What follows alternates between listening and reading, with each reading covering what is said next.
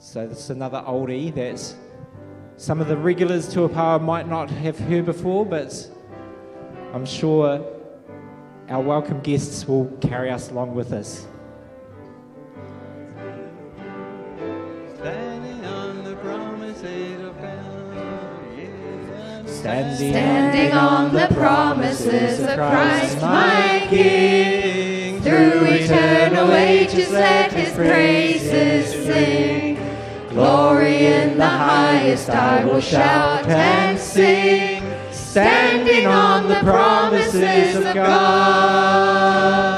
Standing, standing, standing on the promises of Christ my Savior. Standing, standing, I'm standing on the promises of God.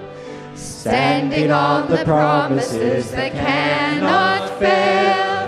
When the howling storms of doubt and fear assail, by the living word of God I shall prevail. Standing on the promises of God. Oh, yes, I'm Standing, standing,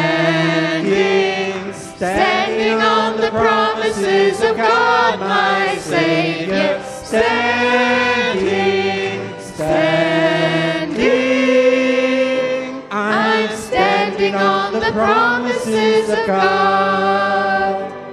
Standing on the promises I now can see.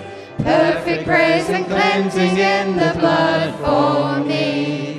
Standing in the liberty where Christ makes free. Standing on the promises of God. Oh, yes, I'm standing, standing, Standing on the promises of God, my Savior. standing,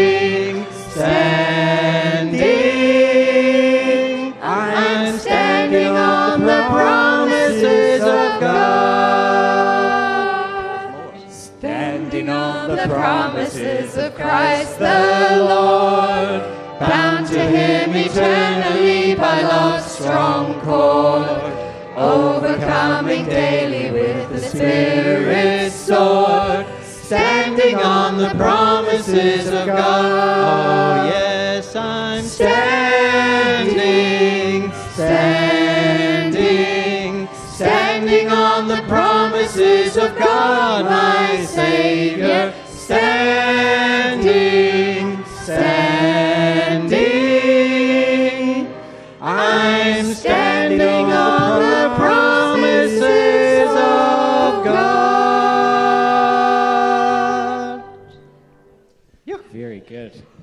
Think some of you remember that one.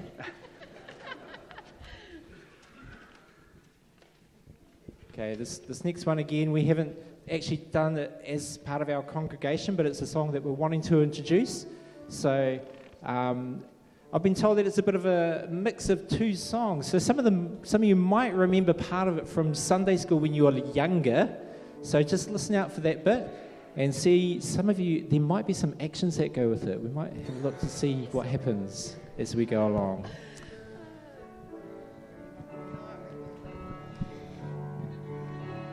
Dark, dark is the valley, faint the light at my feet.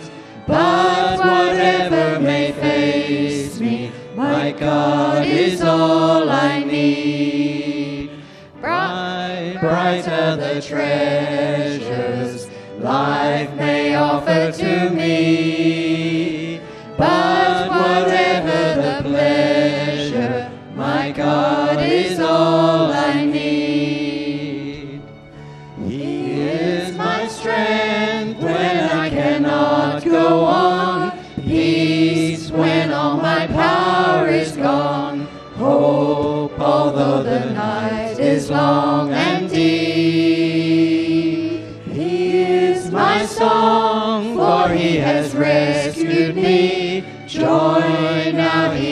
set me free. Praise, praise to my Father be. My God is all I need. Brief, brief.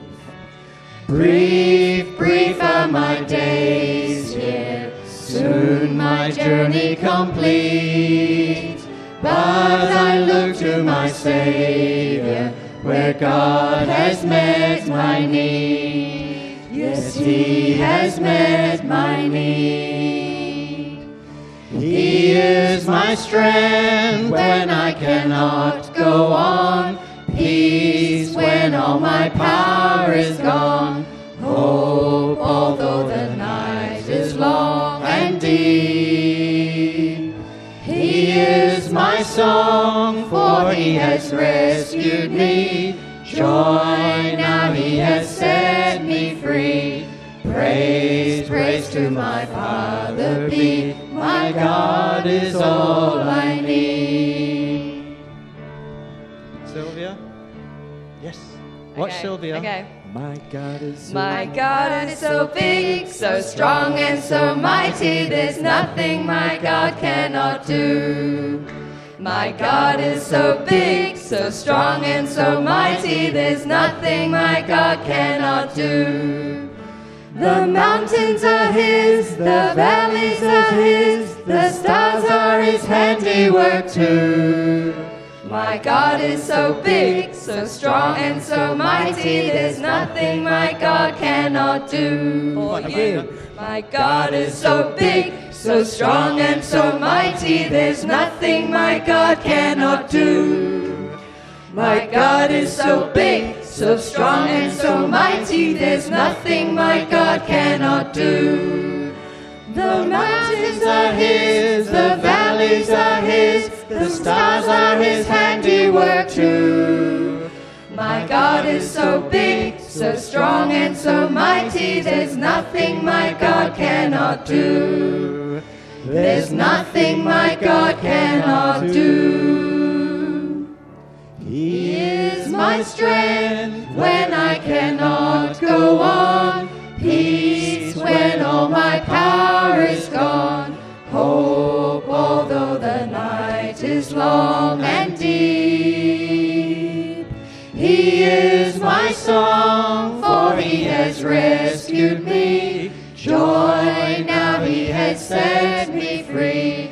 Praise, praise to my Father be. My God is all I need. Praise, praise to my Father be. My God is all I need. My God is all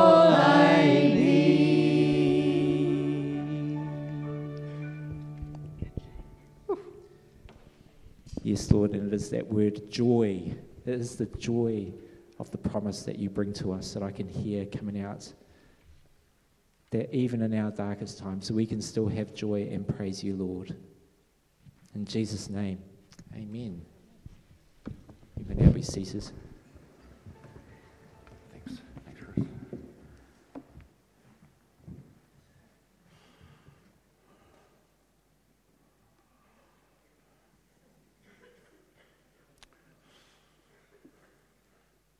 Tēnā koutou katoa.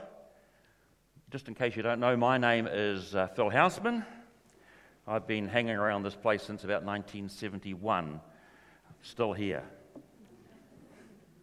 It's a great place.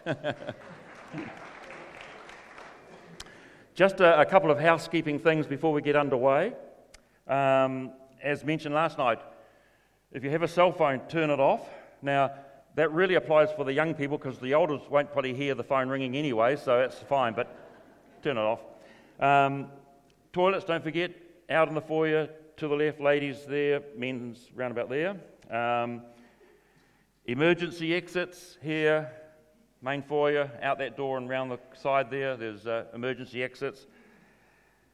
Um, and don't forget, there is the lunch after the service, so we look forward to that time. Um, just one other housekeeping thing. Um, we have the mem- memorial, no, the reunion cup. Memorial, a reunion cup This is a souvenir collection, so you really can't go without ordering one of these. So that's out in the foyer. I just couldn't help but mention that. The photograph is an individual um, collector's piece taken by me on my biking trips out to Scarborough. So this weekend it's been about being together, acknowledging the influence that the young people groups had on our early lives. And one thing is certain none of us are particularly young any longer, apart from a few on that side, maybe. We've moved on. And I have noticed in this auditorium that this morning it just seems a little bit lighter than normal. I'm not talking about the windows here, the, this is a glow here, and I suddenly realize what it is. It's the balding heads that uh, happen, and the grey hairs reflecting the light. That's fantastic.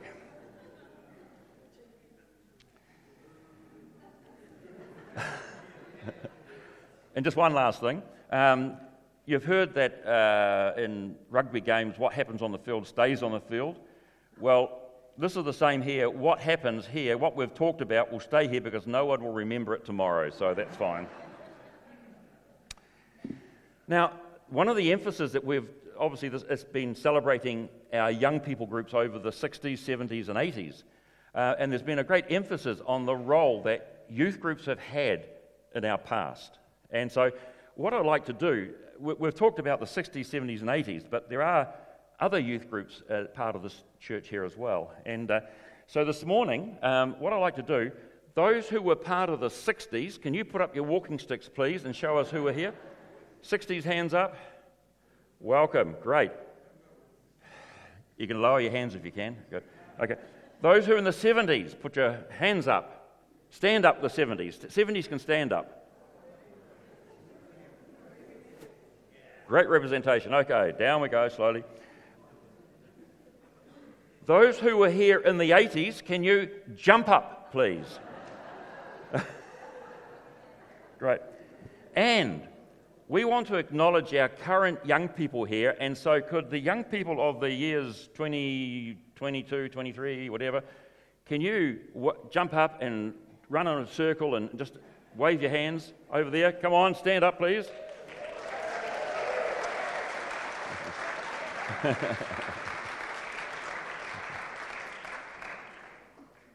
so, uh, ably led by Monique, Charlotte, and Josh. So, thank you very much. Great to see you guys here this morning as well. Um, I was thinking about a scripture uh, for today, and it was on the front slide, and we'll just show it again in a minute. Then, on the last days of the festival, which we've had, you should once again rest from your festivities and come together for worship. And that's what we want to do this morning now. We, we want to acknowledge the God that has brought all this about. And uh, so we're acknowledging his presence. We're acknowledging the God who began a good work in us and is able to bring it to completion in his day. And that's great, fantastic. And the other verse which um, is up there is Acts 2.44. And this is the sense that i I sort of felt over the weekend that uh, in a paraphrase of Acts 2.44, there was an intense sense of togetherness among those who believed and those who were here over the weekend. Uh, so it's been just a fantastic time. It's great. Now, I just want to, I'm going to welcome a, a young lady up here in a moment. Um, she wandered here in about the early 70s and uh, did some nursing training here.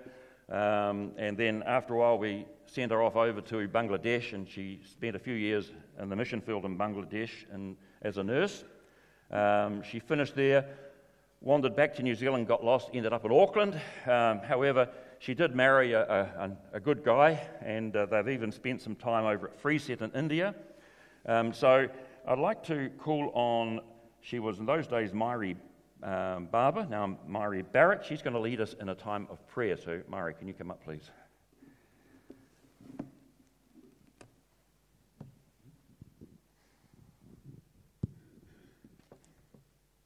Thank you. Not so young anymore, but you know, that's okay. You hide it well. Uh, let's pray. Heavenly Father, thank you for connections. You've created us to be in relationship. and you call us to live in one sacred community. Thank you for all of us here who are connected by our love and involvement, past and present, at Opawa. We acknowledge and are thankful for the ties that bind us, for friendships rekindled, for reminders of your faithfulness. Amen. Thank you.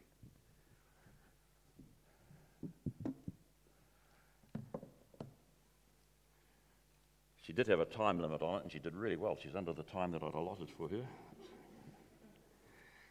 Um, you, you've heard that um, the saying that when I was a child, I kept wishing I'd grown up already, um, but now that I'm older, I only want to be a child again. And that usually you usually hear that coming from women over the age of 50. But uh, anyway, we often do that. Some, some of us do tend to live in the past, others live in the future. And there's a really good little quote that I came across here Nostalgia is a file that removes the rough edges from the good old days. and, uh, but it's no doubt our past shapes and helps us identify who we are and where we're headed in life. And this weekend is, is not about staying in the past, but using it as a marker in our lives.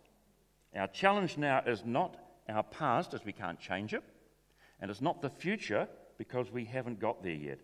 It's what we do in the moment, in the now, that counts. Actually, I, was going to quote a, uh, uh, do a quote from a South African forward coach called Dion David, um, very applicable to our time here. He said, we, If we live in the past or look back too far and not to be in the moment, we would fool ourselves. Our focus will be on what we have to do to be the best we can be, keeping in mind we are facing a formidable opponent, rather prophetic. Anyway, now, one of the uh, traditions that we have here is we like to share in celebrations, and uh, we want to know if there's a birthday or uh, um, something that's happened in your life that's particularly uh, interesting to us. And uh, if I think that what you're sharing with us is interesting, I'll let you have a chocolate. It's my discretion. So if you want, if you want to share something with us this morning, two seconds long, um, put your hand up, and I'll come to you with this box. Right, we have one hand. Whoop, microphone.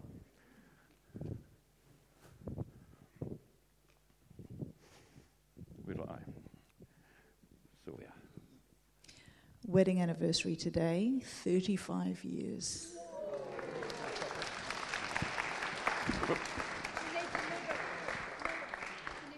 Yeah, no, she needs a medal. this chocolate is a medal. no. Did you? What was? How long? 43 years. Wow. I won't give one to Alan. Well, this is another five, but I won't say how many. Some, somebody's had a birthday. Oh, happy birthday, Pauline.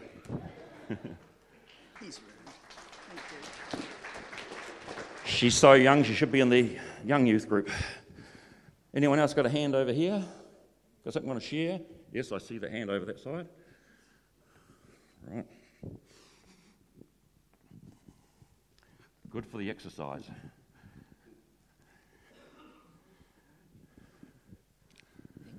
I had a birthday and I turned 81.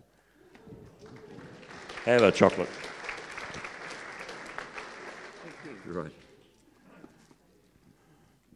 Anyone else? We usually, has a, we usually have a few feeble um, hands going up that want a chocolate just for nothing. Did I?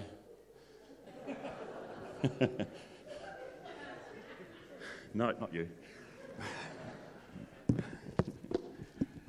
You get to know a few people around here.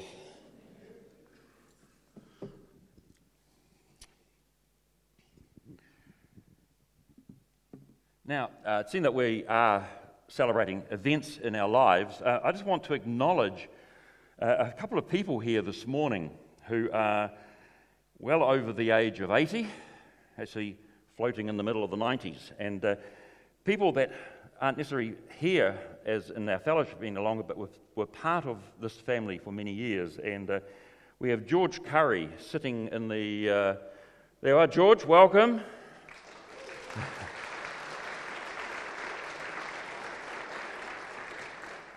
One of the, the few remaining uh, deacons or leaders from uh, the uh, 70s and so forth, so that's great.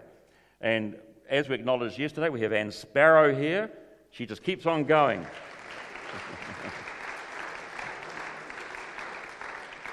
Reminds me of the advertisement for the little battery, the wee ever ready battery, whatever it is.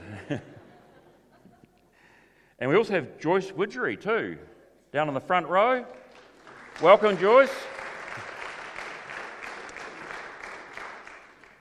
Any old timers from the 90s that want to put the hand up and acknowledge that they're that age? Right. That's good. Well, we, we do have our regulars there. Um, Esther, welcome, and Nerily.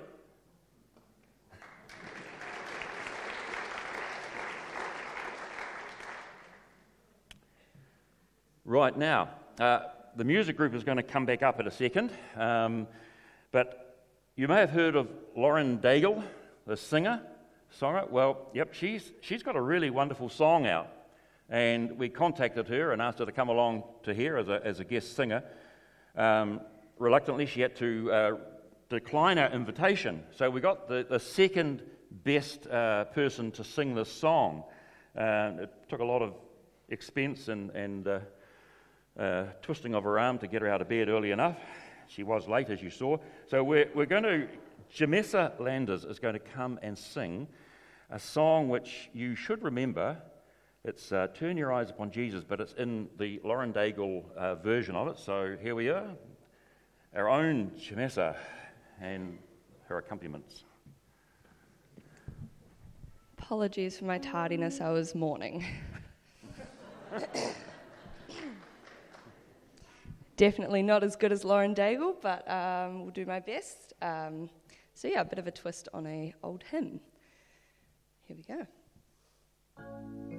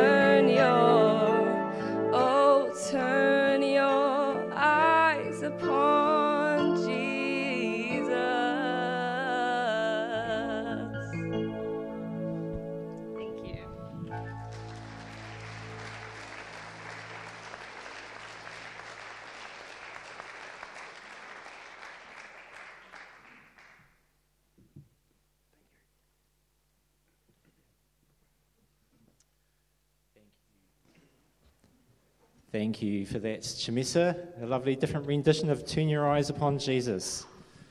Um, the children can now go out to Sunday school. We have our Oh, kids program That's all you out guys. in the um, in the back there. Uh, on, on our program, I see Phil hasn't been quite following it. We had uh, in there that Phil was supposed to do a song and dance, like back in his OBY days, at the front here. Um, but my name's Chris. I'm his understudy, and I th- thought I had learned all his tricks, but apparently his um, his skill at abdicating or, or uh, getting other people to do his things, he, he got you all to jump up and do a song and dance. Well, we- we'll be doing a song and dance as well. So, well done, Phil. Um, so, we're going to do another song, um, As the Deer Panteth for the Waters. So, this is preparing ourselves to receive uh, the word of God today as part of our message and part of us coming together. So, please stand and join with us as we sing. As the deer pants for the water, so my soul longs after you.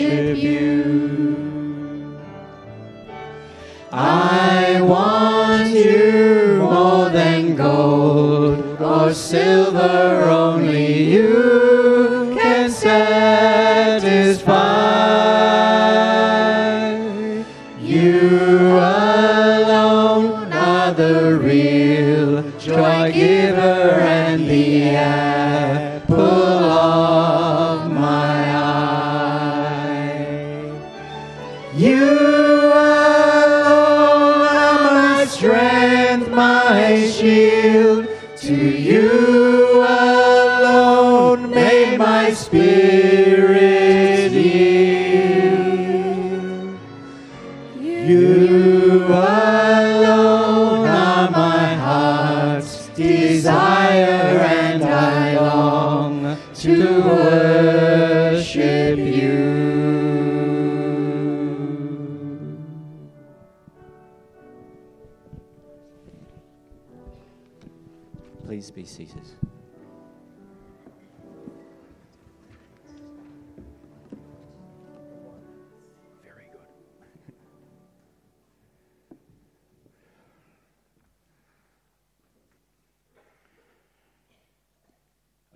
acknowledge our, our musicians this morning um, that have just set the, the tone and leading us in, in time of uh, corporate worship, singing together. Uh, our regular uh, band and our imports as well, so it's really good. Good to see Stuart on the trumpet there, and uh, I think he's done. You, you've blown it a bit this morning, have you? Good man. So, uh, so normally uh, at this time of the service, we're, we're getting into the, the time where we, we, we preach the word and we have a speaker. Uh, normally, the speaker speaks for 30, 40 minutes or whatever, and uh, we're fortunate in this place because when it gets boring, we can look out the windows and see what's going on in the world around us. Um, but anyway, this morning uh, we decided that it's a bit normal to have just one speaker. Uh, so we have got three speakers. But don't, worry, they're not all speaking for 40 minutes each. Well, I don't know, they're pretty hard to control anyway. But uh, so um, we're, we're, these are our three speakers. And so, well, these are over there, sorry, I'm looking up there. Um, so we've got uh, from the 1960s, Rolly Scott. He'll be our first speaker in a minute and hails all the way, as you see, from Dunedin, deep south.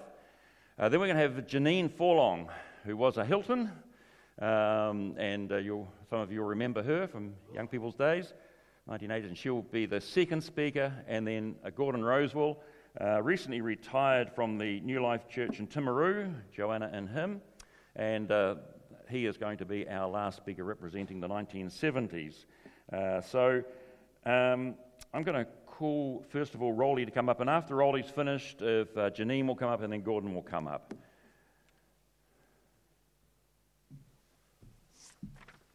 Use that one there? Yep. I want to thank the committee very much for a wonderful weekend. I think you've just got the balance right, lots of humour, some great stories, and a wonderful occasion. So thank you very much. I arrived in Christchurch towards the end of February 1967, that glorious summer where Victor Pollard and Bryan Yuile bowled New Zealand to victory over Australia at New Plymouth. I came here to study at the cafeteria at Canterbury University. and on July the 10th, pink ice buns became four cents that year, and they were really nice. And that was the only subject I got an A in in that degree. Before coming to Christchurch, I had been working on my cousin's farm in West Otago over the summer and had been right away from the discipline of worship and the encouragement of other Christians. That first week, I was invited to a young adults home group at Angus and Jean Simpson's. Even today, I remember that vividly.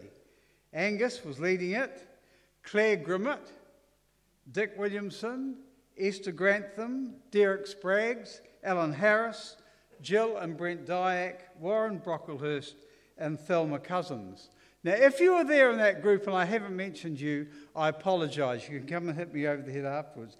That was a fantastic night, and I stayed with Thelma's parents for the whole four years I was in Dunedin. It was such a great introduction to Opawa, and by the end of my first weekend, I was hooked. It was a time of growing and appreciating all that a spiritually alive youth and young adults group had to offer. It wasn't long before I had made a fresh start in my relationship with Jesus. And I remember the person who once said, Thank God for fresh starts.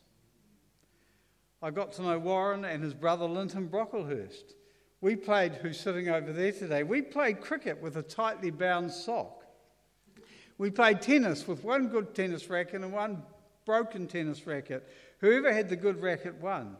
But we didn't feel we were deprived. That was the interesting thing.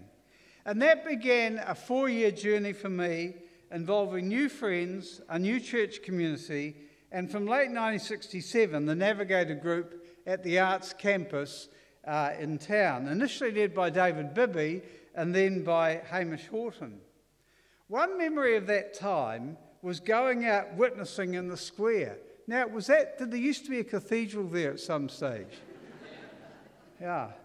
I remember inviting people back to the Youth for Christ Cafe. Who else did that? Come on. Was it? Oh, come on. It wasn't just, no. It was just so wonderful. We would have great conversations, late nights, and walking home on Friday nights, we really felt we were doing the work of Jesus in the world. It was just as well I'd found this community because three months after I arrived, my father, who was the principal of Collingwood District High School in Golden Bay, died suddenly with no warning. He was 45. And that I was surrounded by such a compassionate group was significant and uh, helped me in my ongoing walk. One of the habits I took up in that first year was scripture memory. And what I want to do this morning in my 9 minutes 48 seconds left is to share two of the significant, two of the significant verses for me from that season. And I think they're important to me because at some time in those years, Gordon Coombs preached through the book of Ephesians. And everything Richard said about his dad last night reverberated with me. I felt his spirit was very much among us. Philippians 1 6. Thanks, Emma. Being confident of this, that he who began a good work in you will carry it on to completion until the day of Jesus Christ. The context, thanks, Emma. I thank my God every time I remember you, and all my prayers for all of you. I always pray with joy because of your partnership in the gospel from the first day until now, being confident of this, that he who began a good work in you will carry it on to completion until the day of Christ Jesus. For me, it was the assurance at 18 that God, through his Spirit, was acting in my life. That Jesus had begun something that God was going to work out in his time. It was a good work and it would be finished. That was a vital foundation to build my life on. And I'd have to say, 143 years later, I still hold to its truth. I chair a trust in Dunedin that runs what's called rock solid programs for in a number of uh, school and community settings. One of the board members has been struggling with faith issues, and they wondered if they should continue. Because of this verse, I said to this person, Well, you may feel you're leaving God, but God, who has begun a good work in you, hasn't left you. They're staying on. And there may be some people who are struggling with that, real, that issue today. You, you kind of thought God began a good work in you, but you're not sure now. Well, just go back to that scripture and memorize it, and may it encourage you. The second verse comes from the end of Paul's testimony, where he has been detailing his ultimately abysmal efforts to be righteous in God's sight. He tried to do everything right, to tick all the boxes, but ultimately saw him, it led him nowhere. And he concluded, I want to know, thanks him, I want to know Christ, yes, to know the power of his resurrection and participation in his sufferings, becoming like him in his death, and so somehow attaining to the resurrection of the dead. He also wrote, What is more, I consider everything a loss because of the surpassing worth of knowing Christ Jesus my Lord. Then he wrote the song that Graham Kendrick made his own millennia later. I'll try to sing it. knowing you, Jesus. Knowing you, there is no greater thing. You're my all, you're the best, you're my joy, my righteousness, and I love you, Lord. I think Paul would have written those words because I think he felt that very strongly. And I think, Thelma, you sang at our wedding, and I think you would have sung it better than me. And if you don't think Paul wrote something like that, look at Philippians 2 5 to 11. He was some songwriter, either that or he knew how to borrow other people's lyrics. He wouldn't be the first person to do that, would he? I want to know Christ and the power. I want to know Christ, the power and the suffering. We don't hear about that today, do we? We want the power, we want the ability, the suffering. I want to follow his example, Paul said. And then he said to become like him in his death, even if it cost me my life, and it did. I want to be there in the kingdom to come. So, 53 years after leaving the wonderful cocoon that the Opawa youth group and church had become for me, I need to express my gratitude to this community the people and the pastors. I think Angus began just after I left. So I'm thinking of the preaching and the godly examples of men like Gordon Coombs, Angus, Basil Grimmett, Ted Dyack, Bill Rosewell, Derek Wiltshire, Vic Simmons, George Curry, Uncle Tom Cobley, and all. And women, too, too many to mention. Although I do remember Mrs. Moorcraft on the door every Sunday morning. It was kind of one of those fixed points in the world. When all said, and I've said a lot over the last 46 years as a preacher and school chaplain, and when all's done, there's only Jesus left. A few weeks ago, I went to see Laurie Rankin, who's 91. He used to be the pastor at Papanui Baptist. He gave up preaching last year. I asked him what mattered to him now. I wasn't surprised when he said, First and foremost, Jesus and my relationship with him, then family, and then other lesser things.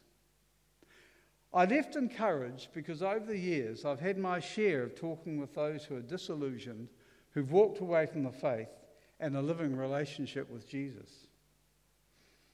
The other thing I just want to say to you from the early season of my journey is that I often felt that I was surrounded by a code of don'ts. You know, Bob Mumford put it really well in his book. Uh, is that three minutes? Uh, yeah, yeah, I've only got that. Uh, Bob Mumford said, you know, he learned that you don't drink, you don't smoke, you don't dance, and you don't chew gum. And you don't associate with Christians who do, or people who do those things.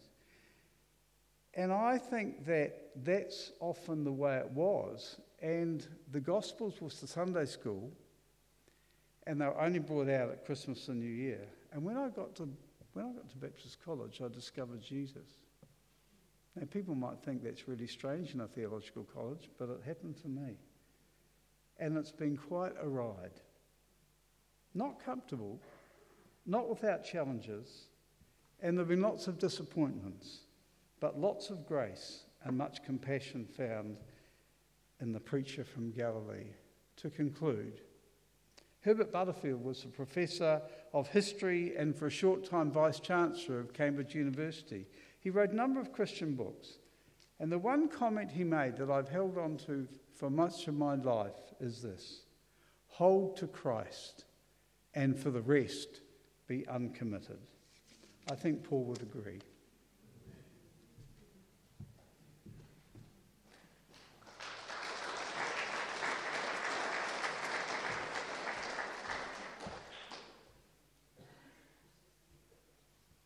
Good morning. It's wonderful to be back here. I'm just having a great time. Thank you also to everyone that's been involved in putting in running this. It's been absolutely amazing. So I have miracles on my heart. I've got miracles on my heart. It says in Psalms 90 and verse 16, Let us see your miracles again, and let the rising generation and the old ones see the glorious wonders you are famous for.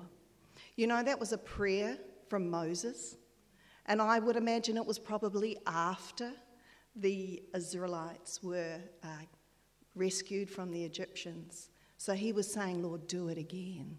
And that's what I want to talk about today. I want to talk about do it again, God.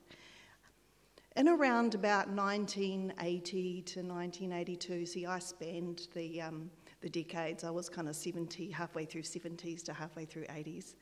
Um, my father, Fred Hilton, many of you will know, asked me to accompany him to a missions weekend here. Dad and I were close. We did a lot of things together, so that was pretty normal. But I actually kind of think he was trying to get my mind off my boyfriend trouble that I was having at the time. Now, I'm not going to say who, um, probably could be someone here, maybe. Um, all is forgiven. he was trying to get my mind off the boyfriend trouble, and because of that boyfriend trouble, I wasn't in the best space for a missions weekend, you know. But the Lord got my attention as soon as I walked into that foyer. You see, there was a sign in that foyer, just like the first, the first image we had up.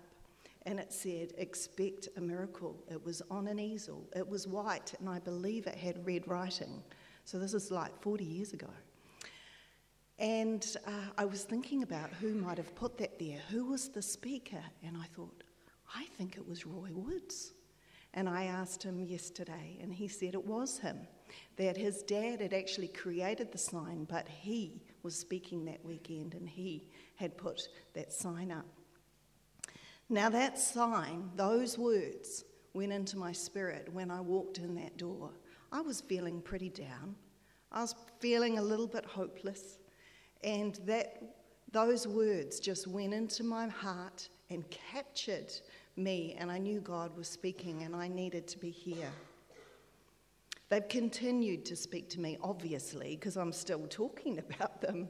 They've been talking to me for the last 40 years. We know that miracles are when God does the impossible, when He heals the sick, the injured, the hurting, and the broken, when He turns impossible things right around. When He provides us with divine wisdom, and boy, do I need that all the time. It's His provision when the cupboard is bare or the bank funds have dried up. It's His protection when you could have been hurt or even killed. You see, I really believe that the Lord is saying to us today, and on that day when I was here, to always have that expectation that He would do miracles, always have that faith, always have the hope and the belief that God can do miracles. But even more than that, He wants to. God wants to do miracles. He's our Heavenly Father. He loves us so much. He never changes. He's the best Father. And even an earthly Father, many of you you love to do something that might seem miraculous for your child, you know. You love to provide and protect. So, doesn't our Heavenly Father also want to do that? I have had a lot of miracles in my life, probably more than I know about.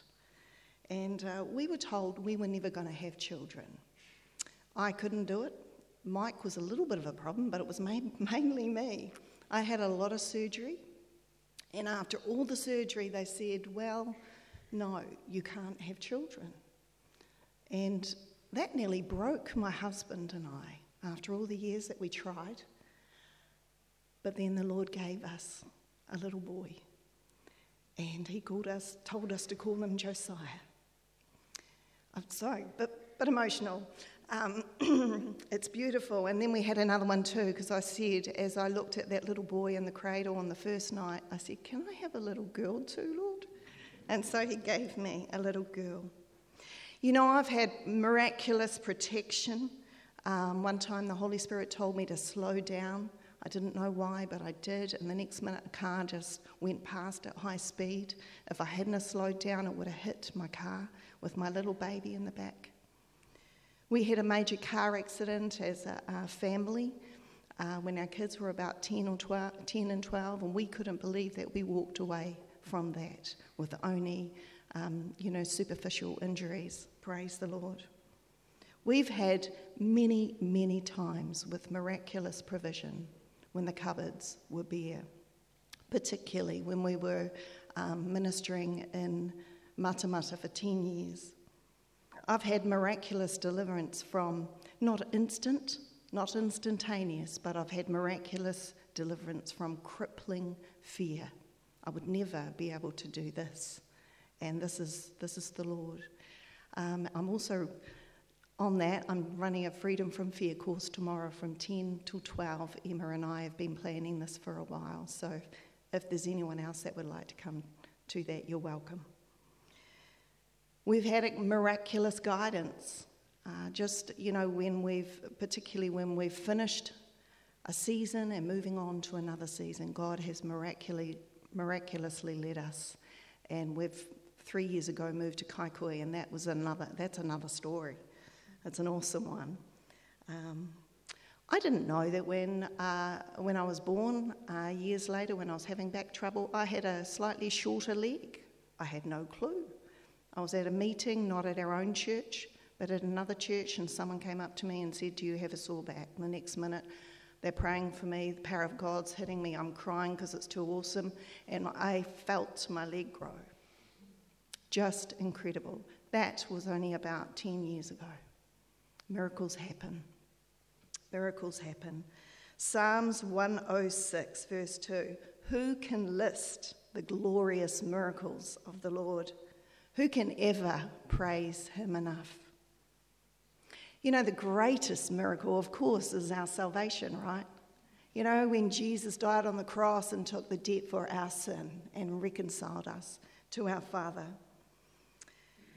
And I've experienced that when we trust Him and live faithfully following Him, we're not always faithful, though, are we, if, that, if we're being honest?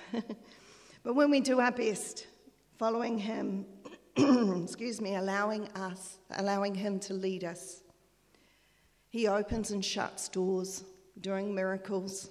Sometimes we see them, sometimes we don't, providing for us and protecting us. But when we don't live expecting God to do miracles, I think we miss out on a lot because He's still doing them, but we don't think to look. We don't think to ask. We don't think to see. And if we don't ask, we don't receive. God wants to do miracles. We may not get every miracle exactly as we've asked for. We may not see it in the same way, we may feel disappointed. But I believe that God always wants us to have that hope and that faith and that belief, that expectation. No matter what, no matter what our past experience is, God is good.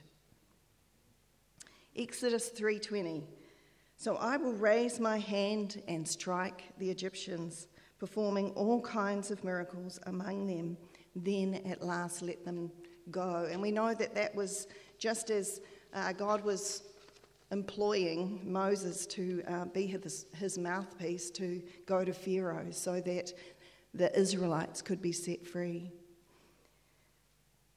God not only performs miracles to give us freedom from whatever it is, whatever the problem is, but He also does it to show us who He is, how much He loves us. And in this case, the Lord had been watching the Israelites. He knew about the harsh slavery that they were under. And he decided, and I love these words, they're actually written in Exodus it's time to act. God said that. It's time to act. I'm going to come down and I'm going to rescue them. The deliverance did not happen quickly. And we know the story about the plagues, and that finally, finally, Pharaoh let them go, still quite grumpy and not really wanting to do it, and still sending an army after them to, to take them out, but they lost. The miracles happened, many miracles. Exodus 3 7, 3 6, sorry, 3 7 to 8. Then the Lord told him, I have certainly seen the oppression of my people in Egypt. I have heard their cries of distress because of their harsh slave drivers. Yes, I'm aware of their suffering. So I have come down to rescue them from the power of the Egyptians and to lead them out of Egypt into their own fertile and spacious land. Isn't that beautiful? God responding to the cries of distress. But even after the miracles happened, the deliverance happened, they're on their way towards the promised land. The Israelites, you know, they knew quite clearly that God was a God of miracles, that He's all powerful, that He loves them, and that there's no one like Him. For a while, they sang the stories, sang, sang the songs, and told the stories of what their Heavenly Father had done for them. But it wasn't long till they forgot. They began to grumble and complain, and they even built an idol to worship. You know, we could easily point the finger, but I don't think we're too different. I think we're a lot the same. We've lost loved ones. We've gone through hard times and we've felt like God hasn't been there for us. It's been hard sometimes because we don't understand the why. And sometimes we lose our faith and we trust and our trust in him. And then we start comforting ourselves with things of the world. And it doesn't really work. It's just temporary, isn't it? And our hearts lose that life and that joy and that trust.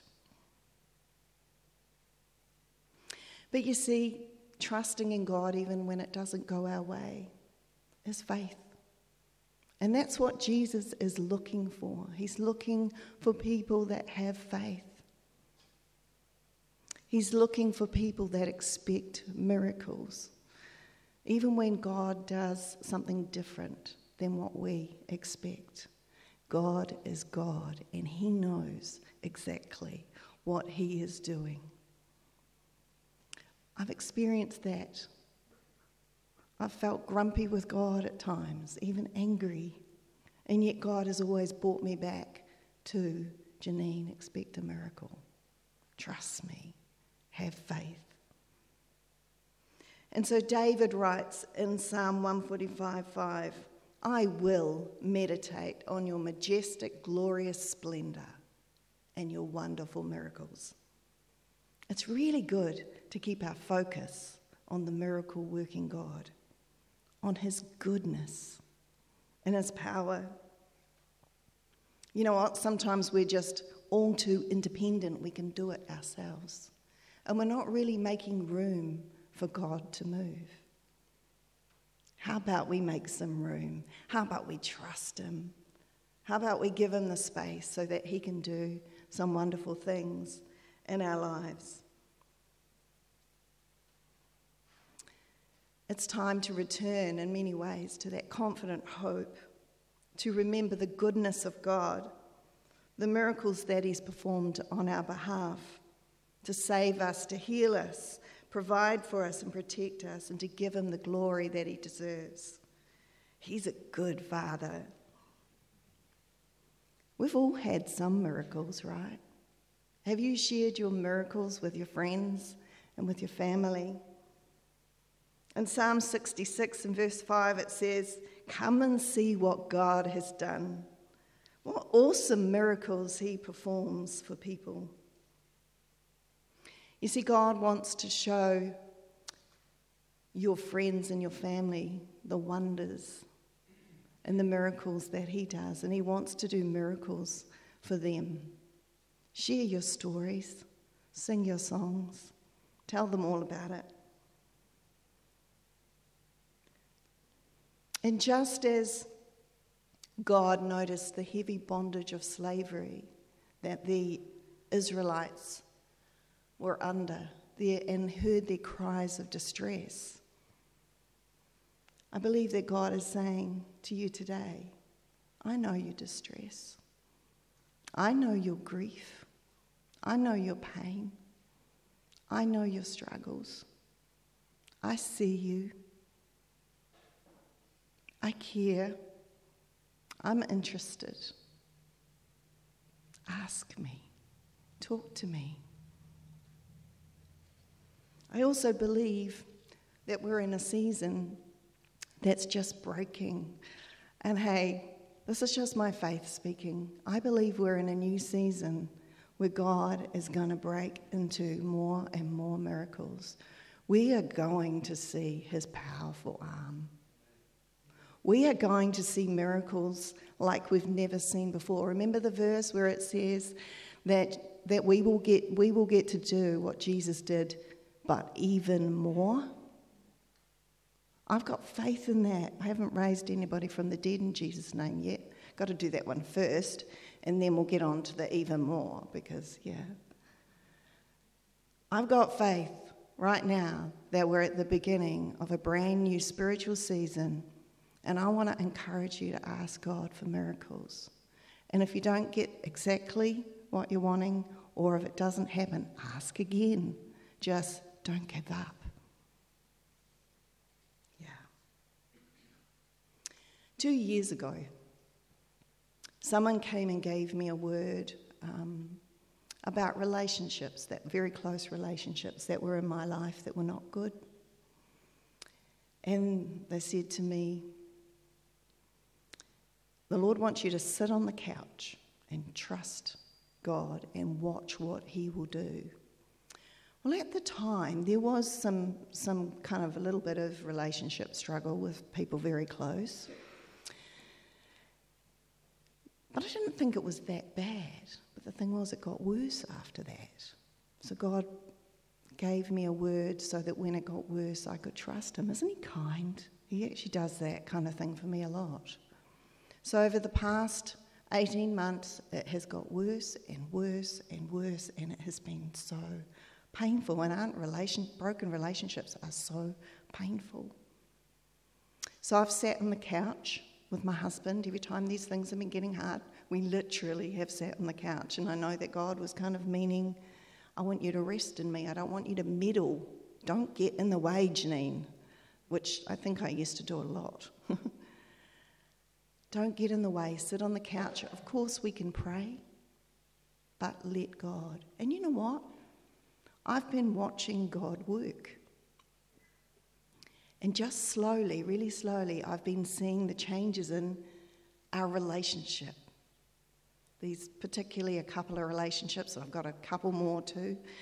Um, I've been got, watching God do the change. He's been working in their lives and in mine, and it's getting better and better. And the words that come to me are straight from, I think, Psalms, and we know the song, Ascribe Greatness. His work is perfect, and all his ways are just. And I can see it. We're not finished, but he's done so much. I completely trust him. He is just so wonderful. How his, when I meddle, you see, I mess it up. Yes, I'm just about done. Thank you. Psalm 78, verse 7. So each generation should set its hope anew on God, not forgetting his glorious miracles and obeying his commands. And of course, we know the last one that he is able, through his mighty power at work within us, to accomplish infinitely more than we might ask or think. So I want to encourage you to expect a miracle, trust him, whatever the challenge, whatever the difficulty. He's God.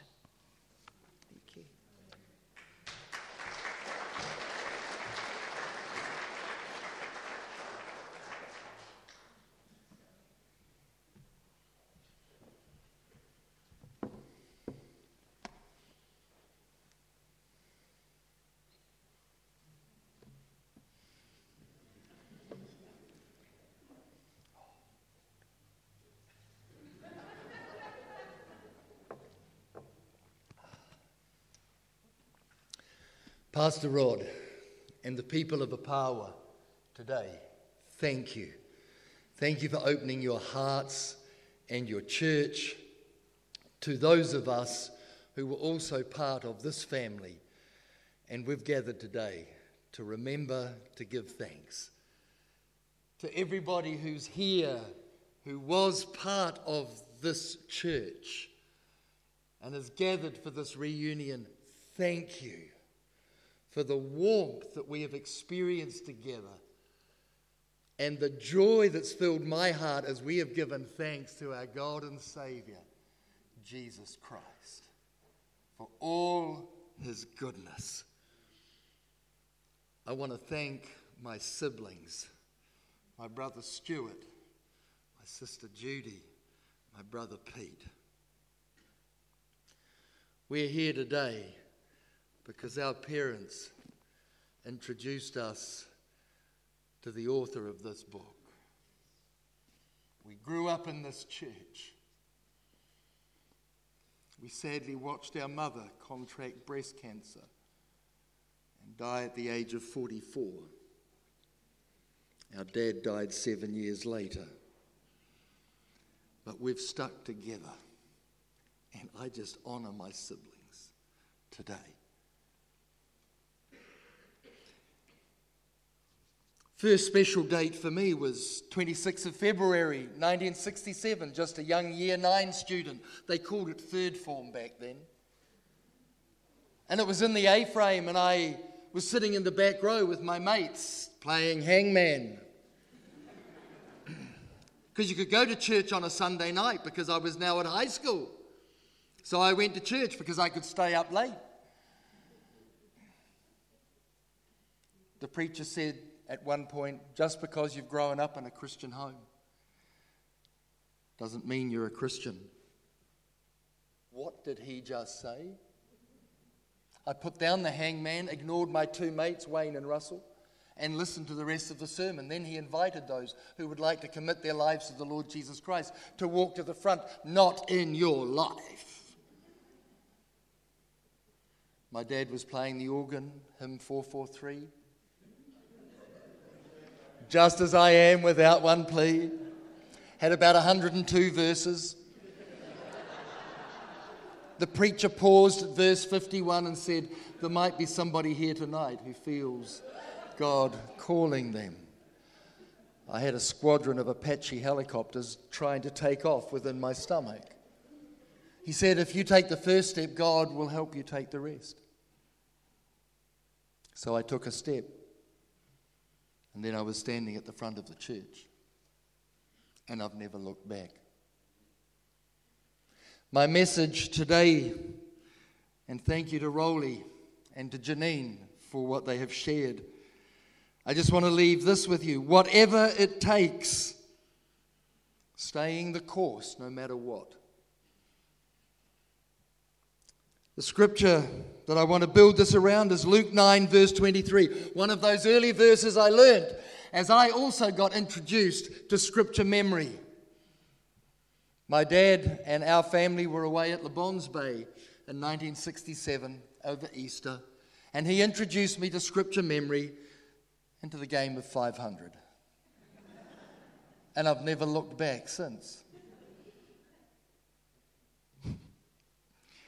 Then he said to them all, If anyone wants to be my disciple, they must deny themselves and take up their cross daily and follow me. The uniqueness of Jesus' call to discipleship is it wasn't limited to his 12 disciples, but it was given to whoever. And the call still goes out today. It's a universal call to come, to follow, and be part of the new order that Jesus inaugurated. Do you remember when you first heard the call? There may be somebody today here, this is the first time you're actually hearing the call. My years in youth group, inner power, was shaped by the call of Jesus to follow. And another significant date happened for me on the 26th of September 1968, and a Sunday evening service sitting right over there. That's where the youth used to sit. Young people, if I was you right now, I would be very, very worried. Because God moves in this part of the church. And on that night, we had a guest speaker, George Curl. And at the end of the service, he invited young men. Sorry, ladies. He invited any young men who felt God was calling them to the ministry to come forward. I thought to myself, the only invitations given are to receive Christ. This will be a very interesting one. So I watched and waited as no one went forward. However, while no one went forward, there was a strong sense of encounter with God going in deep in my heart. That squadron of Apache helicopters were trying to take off again. And so I spoke to Gordon Coombs after the service and said, Would it be possible to just have a few moments of your time when you're free? I was 15 years old. I met in his office over the road and he asked me, Gordon, what do you want to talk about? Well, I tried to explain to him what had happened as I sat over there. Are you feeling it?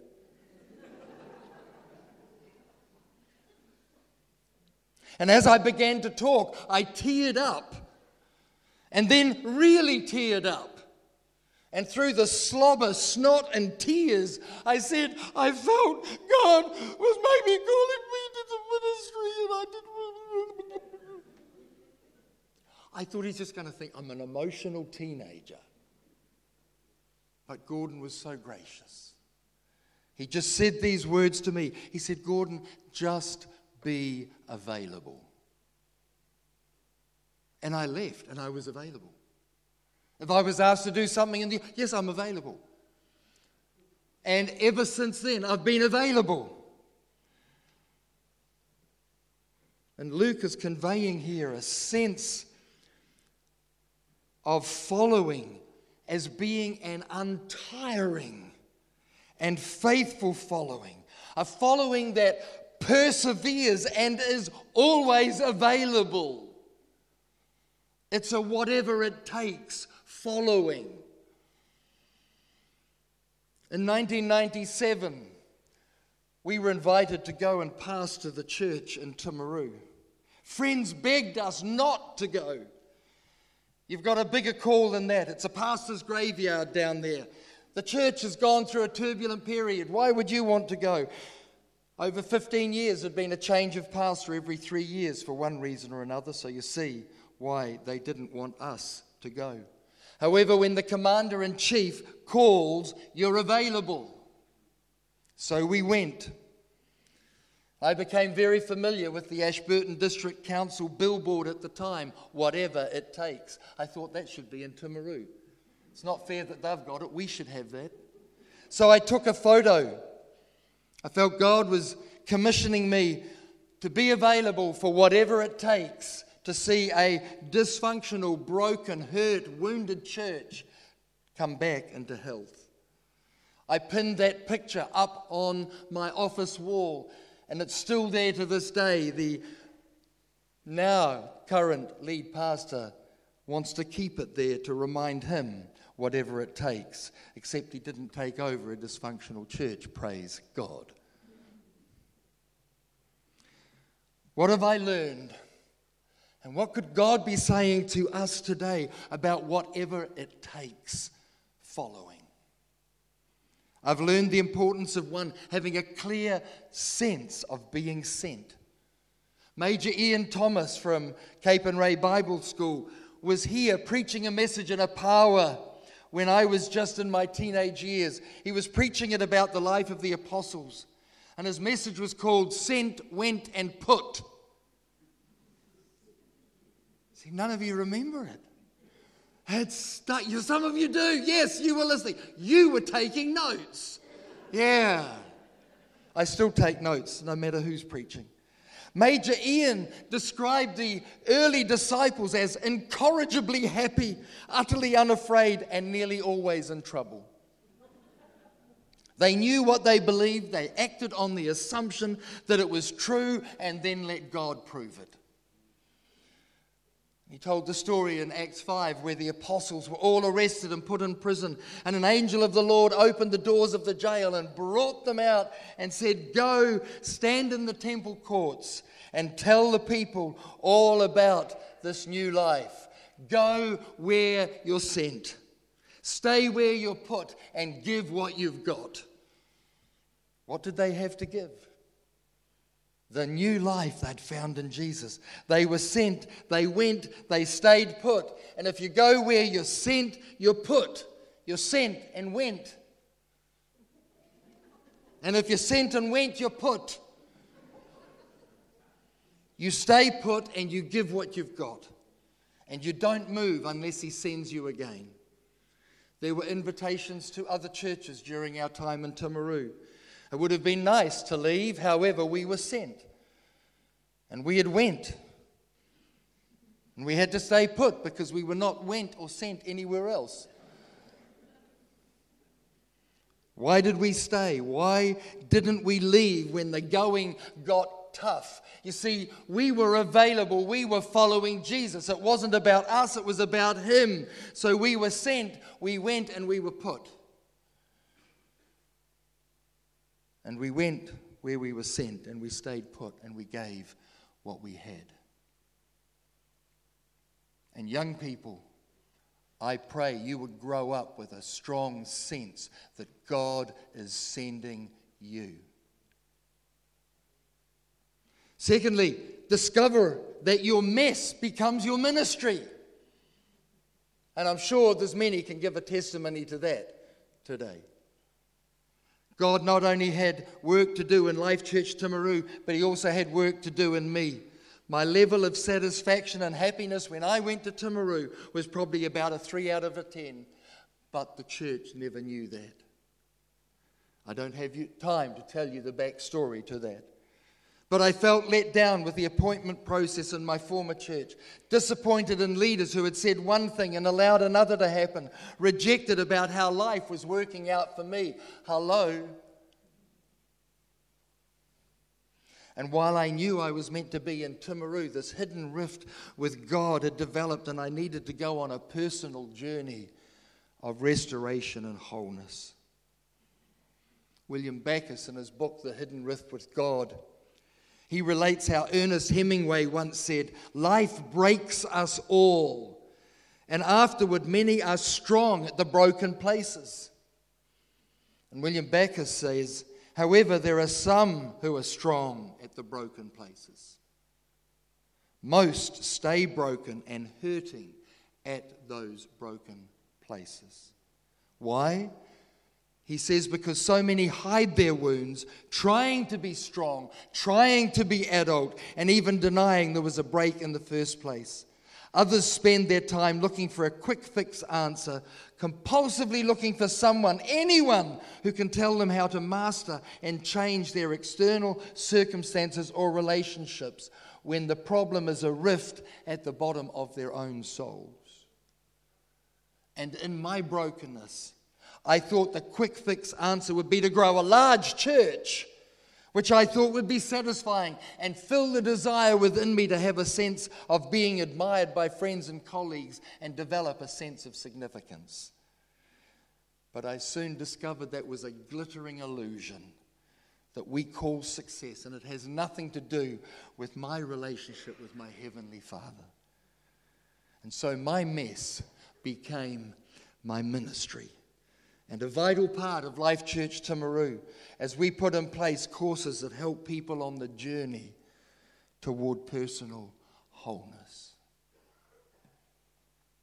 Thirdly, learning to acknowledge and grieve your losses. As I was preparing this, I thought there were going to be people here today, present and past, who have not truly grieved your losses. But first of all, we have to acknowledge the loss so that we can grieve it. Think about how much loss you've endured in your life. From every lost friendship to the death of someone you know, personal illness, disappointment, loss of hopes, loss of dreams. These are things we need to acknowledge that have happened so we can grieve them, so we can move forward, and it's never too late to grieve. I spent over, over 10 years doing teaching weeks for youth with a mission, most of those at the base in Oxford. And during one of those weeks, I went for a prayer walk up the hills behind Oxford early in the morning, just as the sun was coming up over Christchurch. I raised my hands to bless the city on that hill. And as I did, I prayed specifically for a situation and a church where I'd been deeply wounded. And as I did, there was a realization. In that moment, I was 10 out of 10. The tears again flowed as I just gave thanks to my Heavenly Father for His transforming work in my life. For driven people, sadness comes out as anger, irritation, or frustration. For others, sadness causes them to withdraw. And maybe if that's you today, simply allow yourself to feel the sadness. Often it's not tears, it's just coming to terms with the fact that, yes, I'm sad. Yes, that's a loss. And no, I'm not immune. But acceptance of the loss is the beginning of being able to heal and move forward. I left youth group just being available to Jesus and where he may lead. And like us all, as we look back over our lives, not everything has gone as we had hoped for or we dreamed of. However, I can say today that it is well with my soul because I know my Redeemer lives. May the Lord bless you all.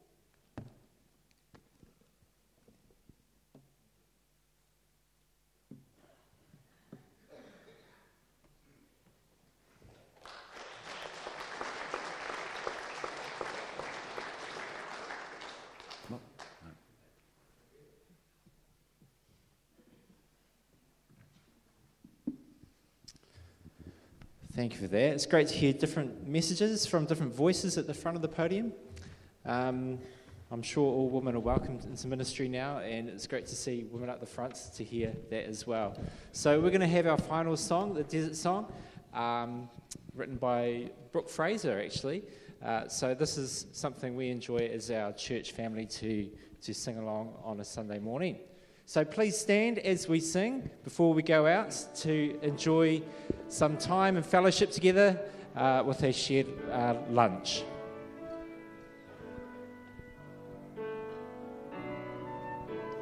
Sylvia, you bring us in.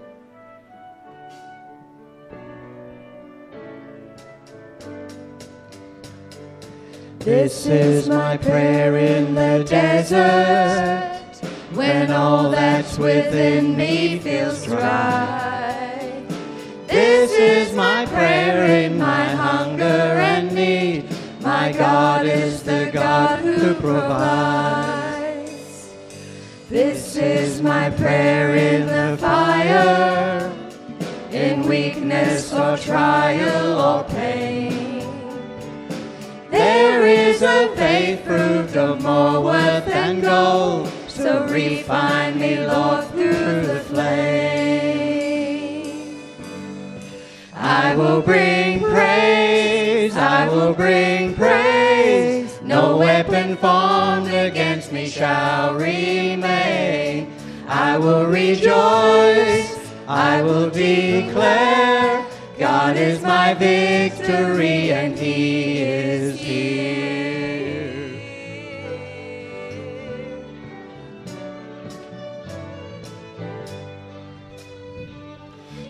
is my prayer in the battle when triumph is still on its way. I am a conqueror and co-heir with Christ, so firm on his promise I'll stand. I will bring praise, I will bring praise. No weapon formed against me shall remain. I will rejoice, I will declare, God is my victory and He is here. All of my life, in every season, you are still God. I have a reason to sing.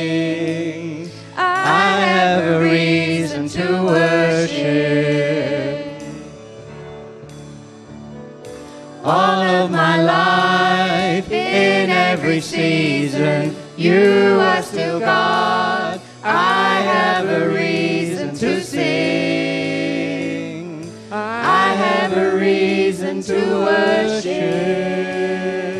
I will bring praise. I will bring praise. I will bring praise. No weapon formed against me shall remain. I will rejoice. I will declare God is my victory and He is here. This is my prayer in the harvest when favor and providence flow. I know I'm filled to be emptied again. This seed I've received, I will sow.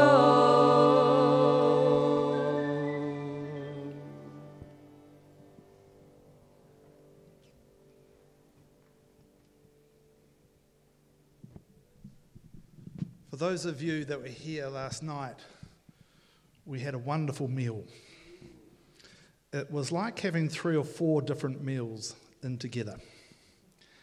What was your favourite? Well, this morning's been a bit like that too. We've had three rich reflections from three people who did a lot of time here and were shaped by this place. And it can be a bit overwhelming. And what I want to say to you is I've talked here before that preaching is a little bit like feeding the chooks. You take the bit that sticks. So don't try to remember it all. Just take the reflection, the thought, the comment, the whatever, the scripture, and just hold on to that and let God do what God will do. In a moment, I'm going to say grace, and we're going to go out, and there's a lot of food out there, and try as I might, I can't eat it all, so you're going to have to help me. But before I do that, I'm going to work, uh, say a benediction to close our service. May God the Father prepare your journey. Jesus the Son guide your footsteps. The Spirit of life strengthen your body. The three in one watch over you on every road that you may follow from now, this day, to glory. Amen. I have messages. Okay, say grace. Lord Jesus, we thank you for the food that we're going to enjoy, for the fellowship that we have enjoyed this weekend and will do shortly, for the friendships revived and refreshed, for what we've heard and experienced this morning. May it all be to your glory. In Jesus' name, amen. We have some notices. Take a seat. So, just going to give you instructions um, on how we're going to do the lunch. Um, I'm expecting a miracle. Uh, I catered for 150 people, and we have 190 people here. So, um, I have divided it up. Priority one people are people that paid for the weekend. Um, and um, uh, priority two people, uh, people from the church who I catered for as well. And priority three people are people that slipped in the back door. We have the leftovers from last night for you, nicely heated up by my minions who are working in the kitchen.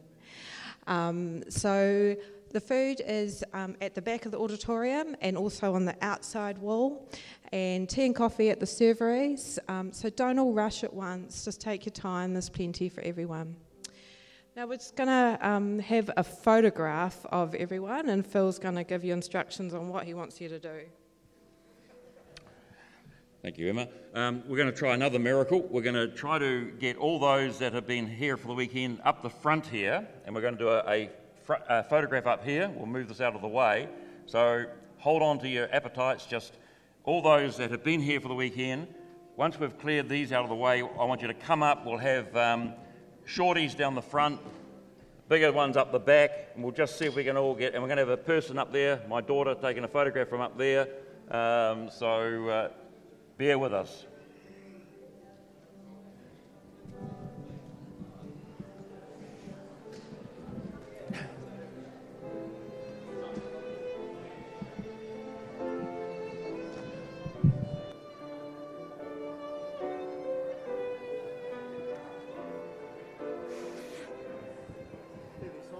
Yeah, just over there.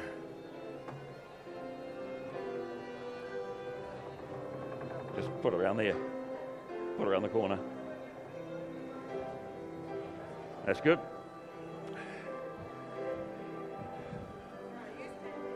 Right, come on.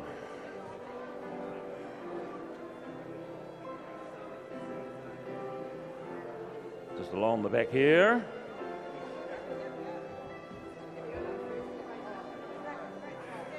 You're on the. You're. Uh, depends whether you think you're tall or short. you're there.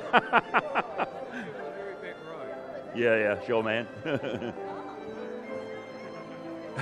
you go in the back row.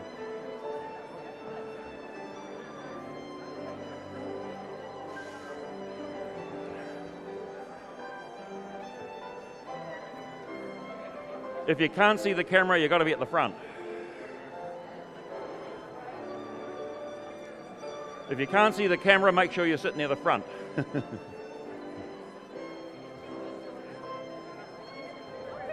yep, go along here.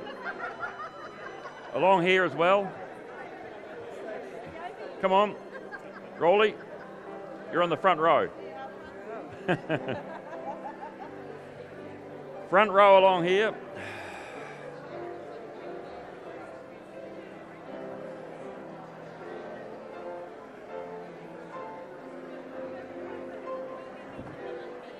If you, yep, if you, if you can't see, squat, uh, get down the next row and squat down or sit down or stand up or. You right there? Good man. You- You'll be front cover.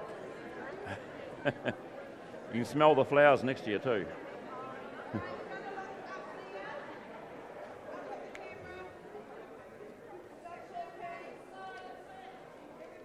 Closer in. This is a time of close fellowship. Hug. Moving. You'll be wishing you stood next to someone else, but moving. All right. Come on, you latecomers. What's that? If you can't see the camera, it means you're too short, so you've got to come up the very front and sit down here.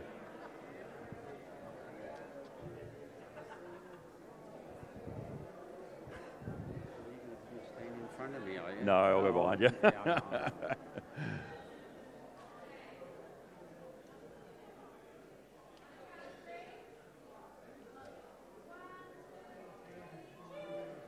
Yeah. Yep, two more.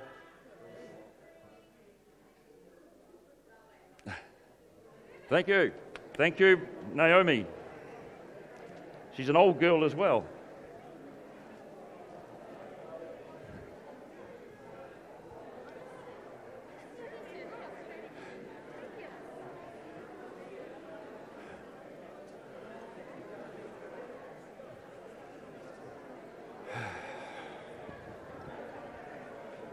Don't trip. Don't trip on that. Can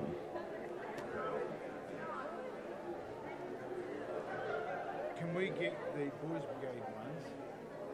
All the Barry Weston and all the Boys Brigade leaders and anyone that was involved to get a photo? We'll try. Yeah.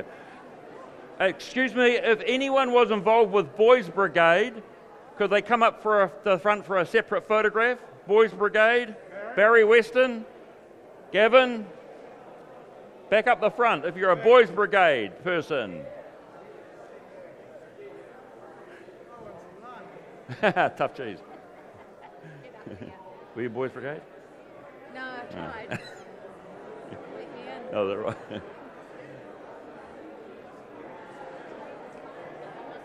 I'll just.